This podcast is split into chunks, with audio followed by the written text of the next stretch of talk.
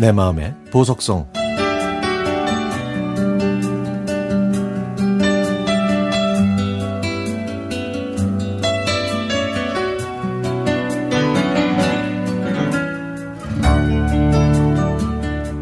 백내장 수술을 하기 전에 걱정을 많이 했습니다. 여태껏 마취를 하거나 수술을 한 적이 없어서 수술대 위에 올라가는 것 자체가 걱정스러웠죠. 수술 때문에 회사에 휴가를 낼 때도 수술 전날 금식을 할 때도 한숨만 나왔습니다. 그런데도 드라마를 보면서 깔깔대는 아내가 아주 솔직히 서운하기도 했지만 후환이 두려워서 내색하지는 않았습니다. 결전의 날 수술을 받았습니다. 30분 남짓 눈도 깜빡거리지 말라는 의사의 말에 따라 꾹 참고 있는데 그 사이에 문득 한 가지 생각이 들었습니다. 우리가 몸을 쓸 때 당연하게 생각하고 그 고마움을 느끼지 못했다는 거를요.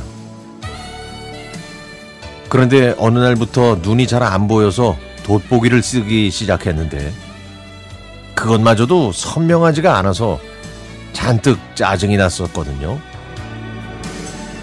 그때도 잘 안 보이는 것만 생각했지 잘 보였던 것에 대한 감사를 하지는 않았구나 싶은 생각이 들더라고요. 저는 수술이 끝나기를 기다리면서 결심했습니다. 눈이 잘 보이게 되면 저 자신과 주변 사람들한테 감사하겠다고요. 의료진 덕분에 수술은 잘 끝났습니다. 저는 의사와 간호사분들에게 진심으로 고맙다는 인사를 하고 돌아오는데, 아, 세상이 다 달라 보이더라고요. 이제부터는 세상을 바라볼 때 제가 결심했던 것 잊지 않고 꼭 기억하기 위해서 휴대폰에 녹음을 했습니다. 1. 사랑하며 감사하자. 이해하자.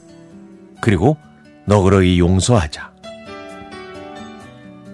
적게 먹어도 많이 먹은 것처럼 감사하자. 3.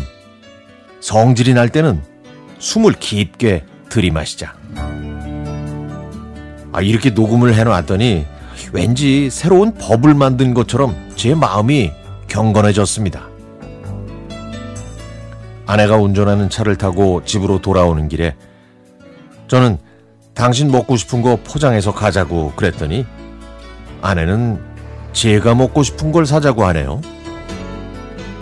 서로 형님 먼저, 아우 먼저 하는 것처럼 양보하는 모습이 의 좋은 형제 같아서 아내와 저는 한참을 웃었네요. 그래, 그래, 이게 행복이고 사랑이지. 남들은 알 수 없는 작은 행복으로 만족하면서 감사하게 살자. 제가 아내의 손을 살짝 잡았더니 운전 방해하지 말라고 말하면서도 그냥 한 손으로 운전하더라고요. 저는 아내에게 양손으로 안전운전 해달라고 말하면서 무릎에 놓인 따끈한 순대국 포장 용기를 끌어안았습니다.